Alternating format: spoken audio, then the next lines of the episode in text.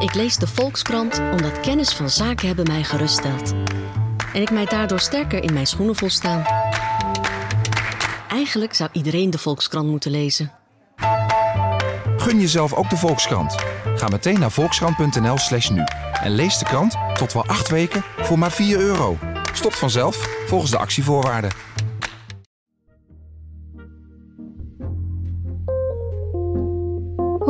Goed dat je luistert naar onze zomerserie Dit is de toekomst. De Volkskrant vroeg zes auteurs om een verhaal te schrijven over hoe zij de toekomst zien. En dat deden ze op basis van een ontmoeting met zes topwetenschappers. Dit zesde en laatste verhaal in de serie wordt voorgelezen door Arnon Grunberg. En hij schreef na zijn ontmoeting met Vanessa Evers, hoogleraar robotica aan de Universiteit Twente, een verhaal dat speelt in het jaar 2071. En in dat jaar zijn wij niet meer zelf die ons leven bepalen, maar apparaatjes genaamd de beslisser. En die hebben verregaande gevolgen. De beslissers. De Griek heeft ons kindje doodgeneukt. Was de kop boven een artikel in de Volkskrant van maandag 8 juni 2071 dat veel lezers boos maakte. De ombudspersoon had een kleine 600 woorden voor nodig om deze kop toe te lichten en de boze lezer tegemoet te komen. Iedereen die niet onder een steen heeft geleefd, schreef de ombudspersoon, weet dat artificiële intelligentie tegenwoordig voornamelijk in de streek rondom Thessaloniki wordt geproduceerd. Iedereen weet dat artificiële intelligentie in de volksmond de Griek is gaan heten. Geen zinnige lezer zal bij de woorden de Griek denken aan natuurlijke Griekse personen. En feit is dat ooggetuigen hebben beweerd dat een kindje is doodgeneukt door artificiële intelligentie, wat de beslissing rechtvaardigt. Het is de taak van de krant de vooruitgang niet alleen kritiekloos toe te juichen, maar ook de tegenslagen en misstappen ervan voor het voetlicht te brengen. Die lezers die zich gegriefd voelen omdat zij Griekse familieleden of vrienden hebben, zal de redactie compenseren met extra ruimte in de bijlage De Woedende Lezer. Deze lezers krijgen niet alleen de mogelijkheid hun grief onder woorden te brengen, maar mogen ook een filmpje van maximaal vijf minuten plaatsen van zichzelf en hun Griekse familieleden en vrienden. Het is een grote eer dat de Volkskrant mij, Nick Sipkema, stadsdichter van Doetinchem, ruimte heeft willen geven. En niet zo'n beetje ook, de gebeurtenissen van het weekend van 6 en 7 juni toe te lichten. Overigens ben ik geboren als Donder Peer Sipkema, maar met zo'n naam word je geen stadsdichter dus ik heb er Nick van gemaakt. Ik besef dat de eer die mij is toegevallen niet alleen komt omdat ik stadsdichter ben en schrijver van een drietal boeken, waaronder de bestseller Laat de vrijheid slapen, winnaar van de Openbaar Vervoersprijs 2069. Dank nogmaals, lieve lezers. Maar het was mijn kindje dat door de Griek is doodgeneukt. Ik zou moeten zeggen ons kindje, en ik heb er dus persoonlijk wel iets over te zeggen. Niet iedereen zal het zich herinneren, Heel veel mensen weten dat misschien niet eens.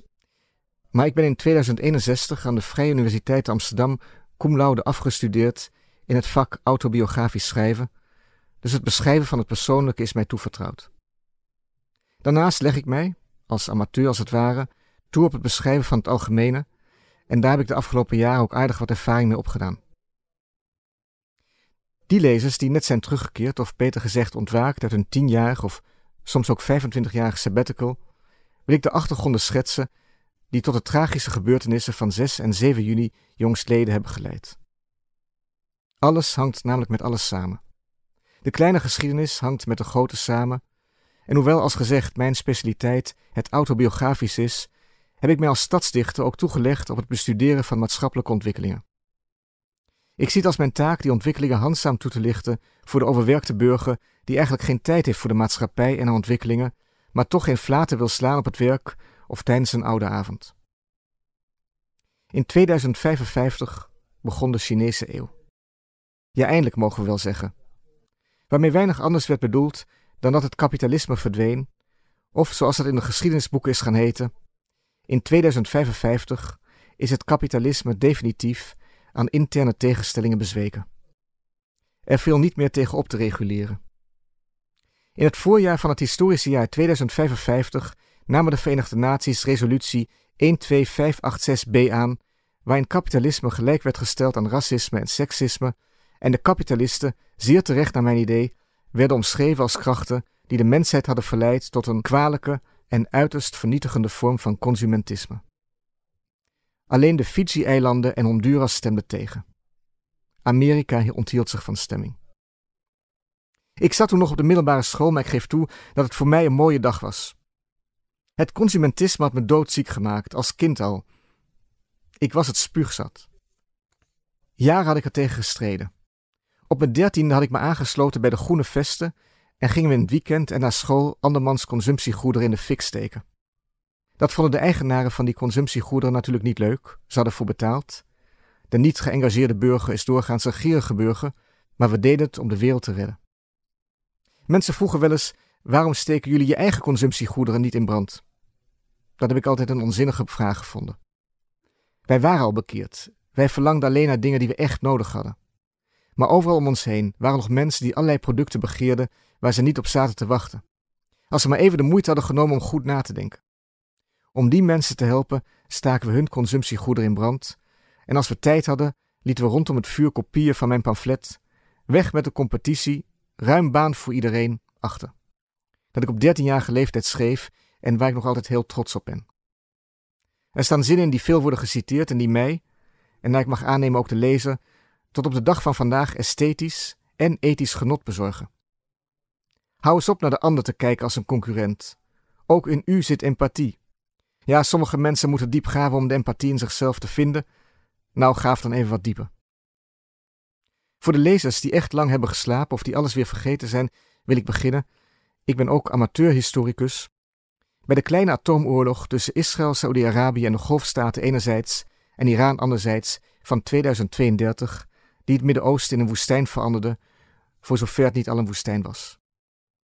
2032 was het jaar van de ommekeer, dat mag ik als amateurhistoricus wel zeggen. Het einde van het kapitalisme kwam in zicht. Er was weliswaar een kleine atoomoorlog voor nodig, maar je kunt geen spiegelei bakken zonder een eitje te breken.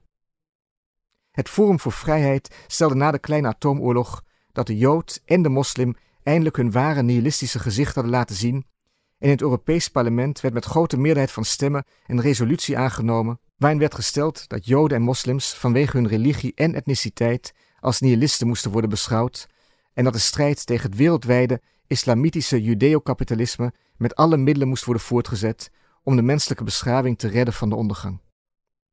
Het Forum kwam met het idee van protectionistisch kapitalisme, later genoemd nationaal kapitalisme, maar de werkelijke vooruitgang, ook op moreel gebied, kwam toch uit China.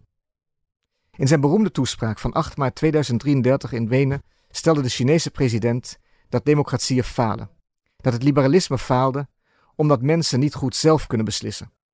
Veel beter zou het zijn als artificiële intelligentie de mens, die niet in staat is alle mogelijkheden en consequenties van zijn beslissingen te overzien, zou helpen met zijn keuzes. Letterlijk zei de Chinese president: De mensheid heeft meer dan ooit hulp nodig en hulp is gearriveerd.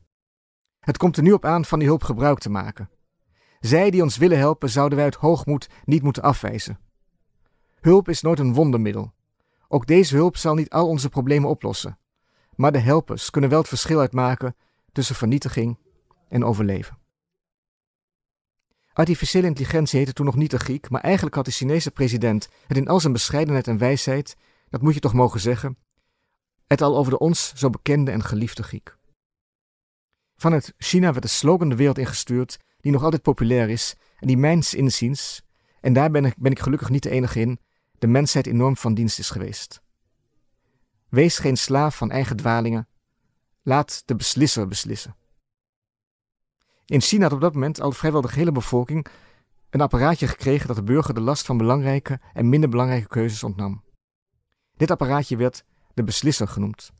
En de beslisser besloot niet alleen bijvoorbeeld wat er die dag gegeten moest worden, maar ook wanneer men aan voortplanting moest doen, met wie men zich moest voortplanten, wat voor werk men moest doen.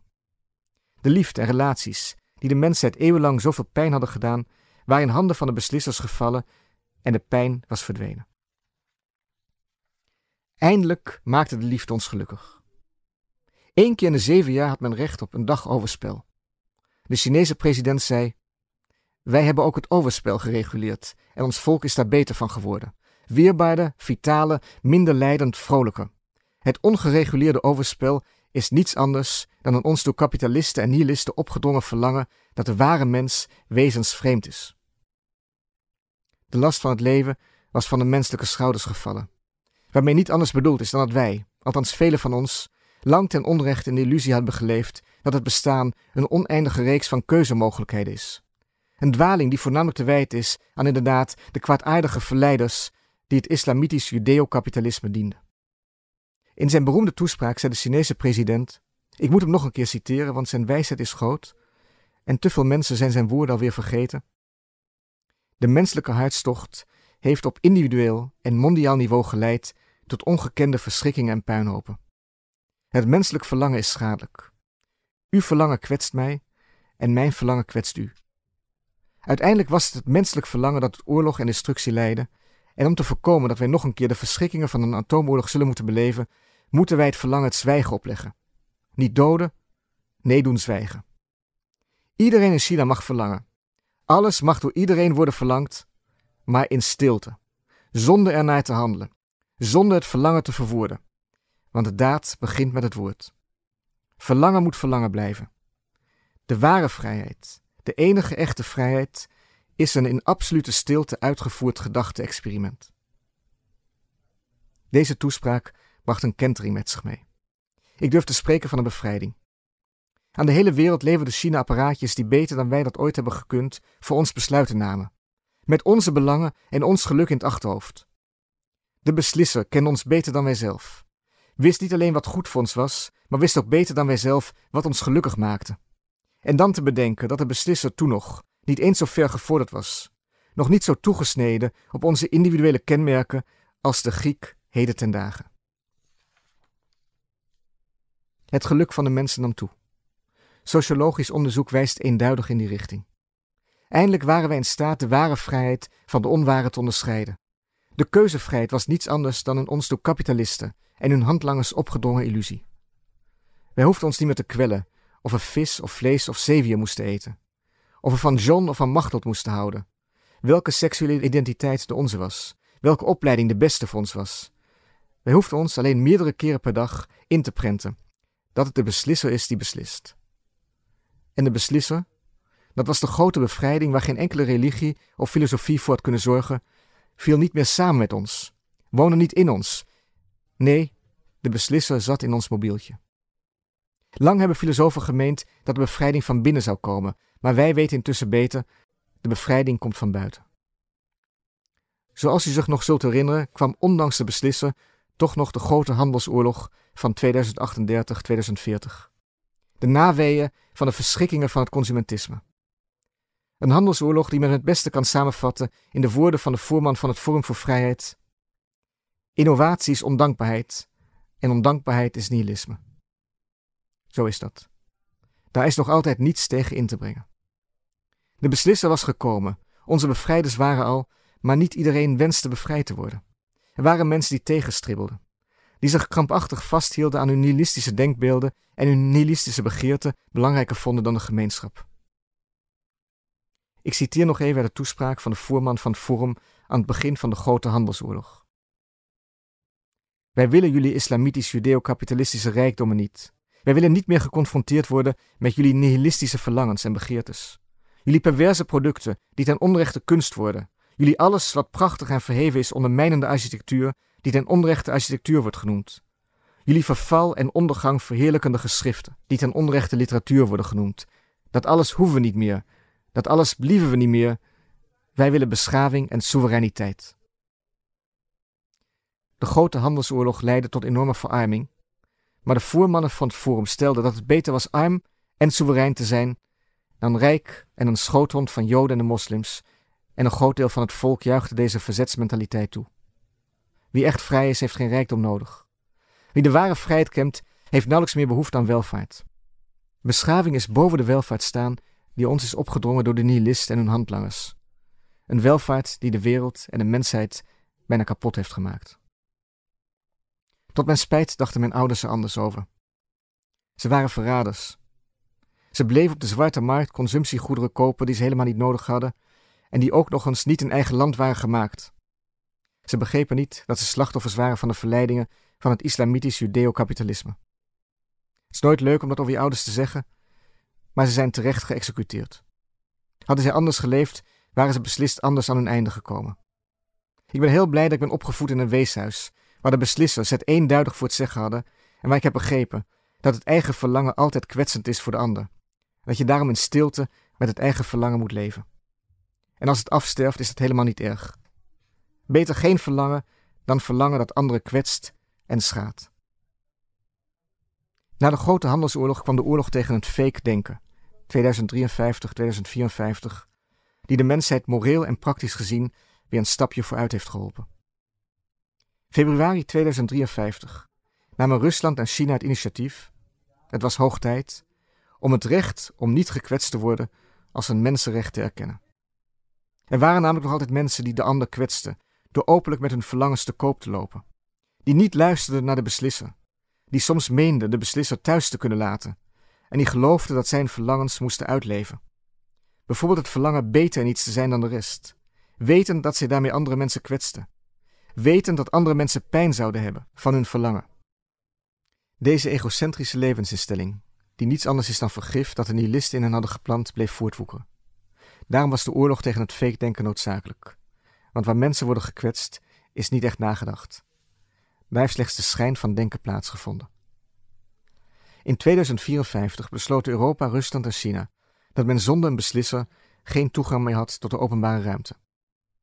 Na een ontmoeting van de leiders in Warschau op 25 april 2054 werd een verklaring opgesteld waarin deze prachtige woorden te lezen stonden. Verlangen is nihilisme. Het ware verlangen zwijgt. Wie spreekt zonder de beslisser te raadplegen, spreekt om de ander te kwetsen. En wij zullen niet meer toestaan dat onze burgers worden gekwetst door een stel onverantwoordelijke kapitalistische nihilisten die spugen op de gemeenschap en het volk. Vanaf nu zal het volk terugspugen. De Russische president, die altijd wel in is voor een grapje, voegt eraan toe: Verlangen doe je maar op de wc. Want dat moet gezegd: de humor is door de beslisser niet verdwenen, integendeel. Maar de ware humor is van de onware gescheiden, want de beslisser beslist ook wat humor is. Waar mensen nog dachten of spraken zonder de beslisser te raadplegen, waar de oude onhygiënische gewoontes nog bleven bestaan, daar was, zo besloten politici en wetenschappers, sprake van fake denken en fake spreken. En er was, er is, dat mogen duidelijk zijn, geen grotere bedreiging voor de mensheid dan het fake denken en het fake spreken. Maar de oorlog tegen het fake denken is op ingenieuze wijze gevoerd en grotendeels gewonnen. Grotendeels. De fake denkers en fake schrijvers uit de vorige eeuw, uit de vorige eeuwen zijn ontmaskerd. Van Foucault tot Wellebeck, van Hermans tot Annie M. G. Smit, en uiteraard zijn werk om historische redenen nog beschikbaar. Onze bevrijders zijn geen boekverbranders, maar geen Griek zal meer tegen je zeggen: lees dat ongezonde boek. Al geef ik toe dat het ministerie voor Kunst en Literatuur onlangs heeft besloten dat enkele liedjes van Annie M. G. Smit toch geen schadelijke verlangens opwekken of verheerlijken. Ook de beslisser kan zijn beslissing altijd weer herzien. Wij hebben heden ten dagen het gelukkige realisme. En elk beschaafd mens zal erkennen dat je als het om kunst en literatuur gaat niet meer nodig hebt dan dat. De verheerlijkers van destructie en lijden hebben niet alleen hun ware gelaat moeten tonen, zij zijn uit de gemeenschap gezet. Ga maar eens op zondagmiddag naar het concertgebouw als er anti-muziek ten gehore wordt gebracht. En luister naar de misdadigers die atonale muziek hebben gecomponeerd en iedereen weet waarvan wij bevrijd zijn. Op elk gebied. Tegen het eind van de jaren 50, toen beslisser meer en meer de Griek werd en de Griek een steeds grotere rol in het leven van de mensen ging spelen, ontstond de behoefte de Griek menselijker te maken. Burgers zeiden: De beslisser is mijn beste vriend. Ik voel de behoefte met hem te knuffelen, hem vast te houden, hem te beminnen. Een beroemde beeldend kunstenaar verwoordt het als volgt: De beslisser voelt levendiger dan mijn echtgenoot, maar hij woont in mijn mobieltje en ik zou me zo graag uit willen halen. Steeds meer burgers werden verliefd op een beslisser. Uiteraard in overleg met de beslisser zelf, maar dat maakte de verliefdheid niet minder reëel. Een filosoof vroeg zich of de beslisser kon lijden, en hij stelde dat als de beslisser kon lijden, hij moest krijgen waar hij recht op had: een lichaam. De filosoof schreef: Het leidend lichaam van de beslisser is uiteindelijk ons lichaam. Onze leiders begrepen dat de abstractie van de beslisser schadelijk was voor de effectiviteit van zijn beslissingen. Er waren namelijk nog altijd mensen die de beslisser negeerden, die deden waar ze zin in hadden. Criminelen, nihilisten, hardnekkige restanten van kwaadaardige ideologieën uit het verleden. Individuen die zich als individu zagen in plaats van soortgenoot. Individuen die hun privileges niet wensten op te geven om de gemeenschap te dienen. Nog tijdens de oorlog tegen het fake-denken werden nabij Thessaloniki de eerste menselijke beslissers geproduceerd. En hoewel ze zeker niet volmaakt waren, waren ze een doorslaand succes. Mensen konden nu kiezen of zij de beslisser in hun mobieltje wilden of hem een volwaardig lid wilden laten zijn van het gezin. Steeds meer burgers kozen voor de menselijke beslisser. De beroemde relatietherapeute Anne Marel zei tijdens een conferentie over seks en fake denken: Voor veel stelletjes is de beslisser de beste manier om een uitgedoofde relatie nieuw leven in te blazen. Met de beslisser aan tafel worden gesprekken die al jaren niet meer zijn gevoerd, opeens weer wel gevoerd. Natuurlijk beslist de beslisser wanneer en hoe we seks hadden, maar als de beslisser meedoet, en dat kan tegenwoordig, dan is de kans kleiner dat de seks aanvoelt alsof je kniekousen aantrekt. Je doet het omdat het moet en omdat je warme voeten nodig hebt. Nee, met een beslisser in bed wordt seks weer wat het altijd had moeten zijn: communicatie en intimiteit. En vergeet ook niet dat de beslisser feitelijk ons betere zelf is. De beslisser is eeuwig jong.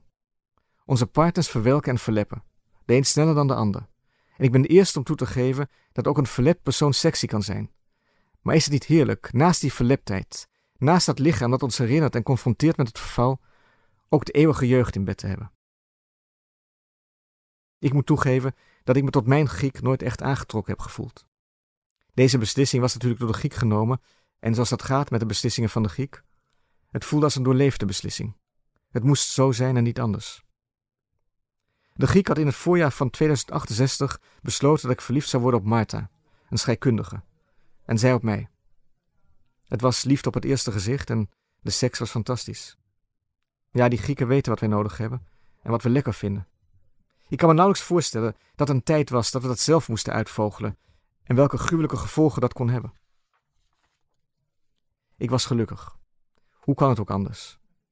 Iedereen zal nog wel weten dat de Verenigde Naties in 2058 een niet bindende resolutie hebben aangenomen waarin werd gesteld dat ongelukkig zijn niets anders is dan het nihilistische gedachtegoed uitdragen. De voorman van het forum voegde eraan toe: Ja, we hebben jullie grondig en radicaal verarmd, maar we hebben jullie ware vrijheid en innerlijke beschaving gegeven en we hebben jullie bevrijd van volksvijandelijke culturen. Wie nu nog ongelukkig is, heeft de kapitalist in zichzelf niet gedood. Mijn lieve echtgenote Marta. Hier begint het persoonlijke, dus lezer let goed op. Hierop ben ik cum laude afgestudeerd. Is altijd een enorme stimulator van mijn carrière geweest. Zij zei meer dan eens tegen mij: Kun je geen stadsdichter worden van een grotere stad? Je bent zo goed. Is Zwolle niet iets voor jou? Eigenlijk was ik best tevreden met Doetinchem. Mijn Griek had me niet voor niets in Doetinchem geplaatst. Doetinchem paste mij als een handschoen. Ik wilde helemaal niet naar Zwolle. Mijn echtgenoot en ik hadden twee, ik mag wel zeggen, heerlijke Grieken in huis. Die van haar was groot, had een olijfkleurige huid en kon prachtig zingen. Die van mij was wat kleiner, maar een verhalen vertellen. Hij kon bijvoorbeeld vertellen hoe hij in elkaar was gezet en dat was echte literatuur.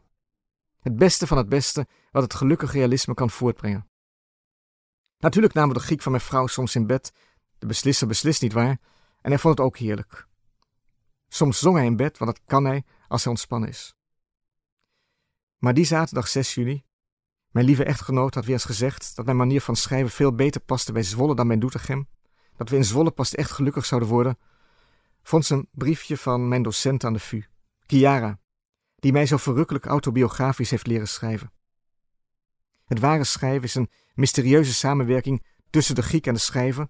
De beslisser beslist uiteraard. Maar als het om kunst gaat, zijn er speciale vrijheden. Dan mag je soms variëren. In bijzondere gevallen ook afwijken van de beslissingen van de Griek. Enfin. Die heerlijke Chiara die hem heeft bijgebracht wat schrijven is en hoe je het autobiografische zo moet verwoorden dat hele mensheid er wat aan heeft, oftewel het gelukkige realisme. Die fijne Chiara heeft mij zo verwaard, misschien doordat ik cum laude ben afgestudeerd, dat ik geheel tegen de zin van de Griek en overbodig te zeggen ook tegen de zin van haar Griek een verhouding met haar ben begonnen. Ik had nog geen recht op mijn dag overspel. Mijn vrouw en ik waren nog geen zeven jaar bij elkaar, maar ik kende maar één verlangen. Mijn eigen verlangen. Ja, ik heb de gemeenschap verraden. Ik heb mijn kapitalistische en egoïstische verlangens laten prevaleren boven die van de gemeenschap. Ik besefte weliswaar dat mijn verlangen altijd een ander zal kwetsen, en dat een goed en verantwoordelijk mens dus nooit handelt naar zijn verlangen en altijd luistert naar zijn Griek. Maar ik bleek een echte zoon van mijn ouders. Zij schaften zoals bekend op de zwarte markt consumptiegoederen aan die niet in eigen land gemaakt waren en zijn daarvoor terecht geëxecuteerd. Ik eigende mij op de zwarte markt liefde toe. Mijn lieve echtgenote vond het briefje van mijn docenten. Een liefdesbrief. Prachtig uit aard. Chiara is niet voor niets professor autobiografisch schrijven. Las het, stak het in haar mond en at het op. Ze was furieus.